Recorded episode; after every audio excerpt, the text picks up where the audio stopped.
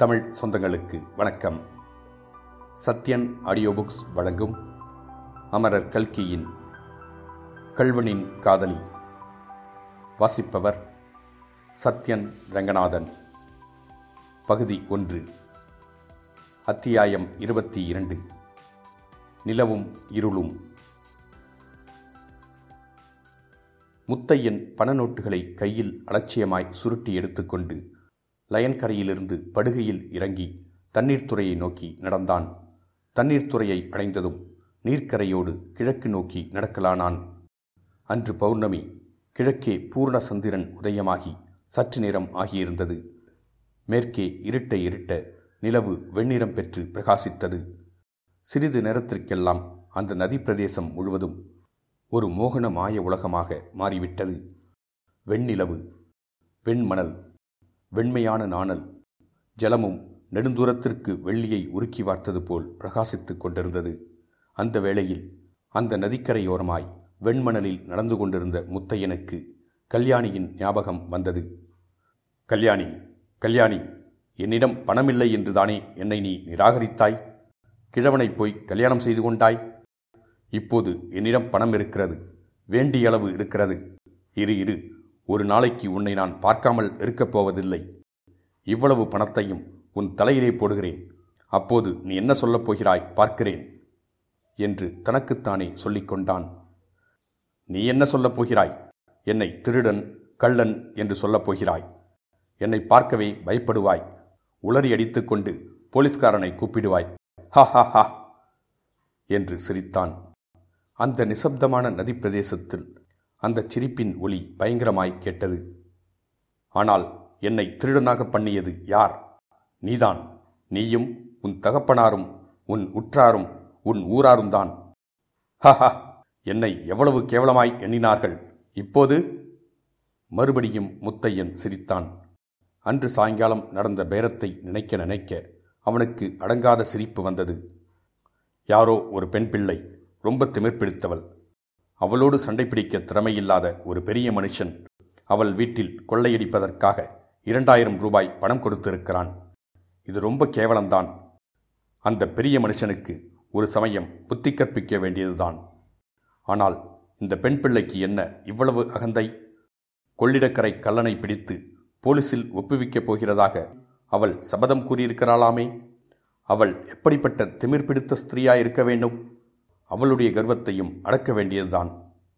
இப்படி பேசிக்கொண்டே போன முத்தையன் ஓரிடத்தில் தண்ணீர் கரையிலிருந்து விலகி நாணற்காட்டிற்குள் பிரவேசித்தான்.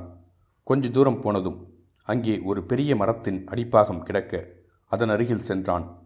எப்போதோ நதியில் பெருவெள்ளம் வந்தபோது அந்த பெரிய மரம் வேருடன் பெயர்த்து கொண்டு வந்து அவ்விடத்தில் மணலில் தட்டிப்போய் கிடந்திருக்க வேண்டும். அந்த மரத்தில் வாய்க்குறுகலான ஒரு போரை இருந்தது. முத்தையன் அந்த மரத்தின் அருகில் உட்கார்ந்து அந்த போரையில் கையை விட்டான். அதற்குள்ளிருந்த விலையுயர்ந்த நகைகளையும் ரூபாய்களையும் நோட்டுகளையும் வாரி வாரி எடுத்து மடியில் போட்டுக்கொண்டான் இரண்டு கையினாலும் அவற்றை அணைத்து கொண்டே கல்யாணி கல்யாணி ஒரு நாளைக்கு இவ்வளவு பணத்தையும் உன் காலினடியில் போடப்போகிறேன் பார் என்றான். கிருஷ்ணபக்ஷத்து சந்திரன் நாளுக்கு நாள் தேய்ந்து வந்தது. சந்திரோதயமும் நாளுக்கு நாள் இரவின் பிற்பகுதிக்கு சென்று கொண்டிருந்தது. அமாவாசைக்கு முதல் நாள் இரவு நடுஜாமத்தில் முத்தையனும் குறவன் சொக்கனும் ஒரு வீட்டின் புறக்கடையில் நின்று கொண்டிருந்தார்கள். கண்ணங்கரிய இருள் சூழ்ந்திருந்தது.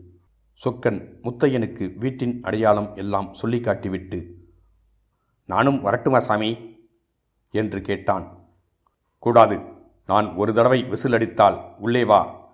இரண்டு தடவை அடித்தால் ஓடிப்போய்விடு தெரிகிறதா? என்றான் முத்தையன். சட்டை பையிலிருந்து ஒரு சின்ன டார்ச் லைட்டை எடுத்து ஒரே ஒரு நிமிஷம் வெளிச்சம் போட்டு ஓட்டின் மீது ஏற வேண்டிய இடத்தை பார்த்து கொண்டான். உடனே விளக்கை அணைத்துவிட்டு ஓட்டின் மீது ஏறினான். முற்றத்தில் அவன் குதித்தபோது அதிக சத்தம் உண்டாகவில்லை. ஆனாலும் யாரது? என்று ஒரு பெண் பிள்ளையின் கலவரமான குரல் கேட்டது. குரல் வந்த திக்கை நோக்கிச் சென்று சட்டென்று டார்ச் லைட்டை கொளுத்தி காட்டினான். அவள் ஒரு வயது வந்த ஸ்திரீ. முகமூடி தரித்து கையில் கத்தி பிடித்து நின்ற உருவத்தை திடீரென்று கண்டதும் ஐயோ திருடன்!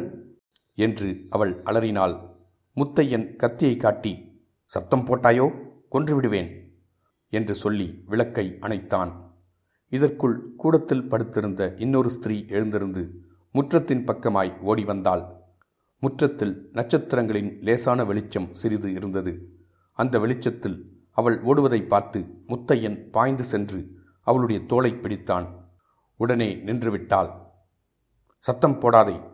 நகைகளையெல்லாம் உடனே கழற்றிக் கொடு. இல்லாவிட்டால்? என்று முத்தையன் ஆரம்பித்தான். ஆனால் அவனுடைய குரல் தழுதழுத்தது. மேலே பேச ஓடவில்லை.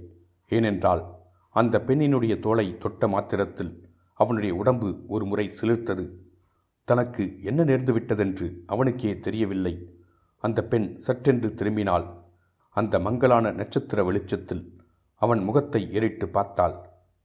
என் நகைகள்தானா உனக்கு வேண்டும் முத்தையா? என்று கேட்டாள். முத்தையனுடைய காலின் அடியிலிருந்து பூமியை நழுவிவிட்டது போல் அவனுக்கு தோன்றிற்று. அந்த குரல் அது யாருடையது? டார்ச் லைட்டை. அவள் முகத்திற்கு நேரே பிடித்தான். ஆமாம் அவள் கல்யாணிதான். இத்துடன் அத்தியாயம் இருபத்தி இரண்டு முடிவடைந்தது. மீண்டும் அத்தியாயம் இருபத்தி மூன்றில் சந்திப்போம்.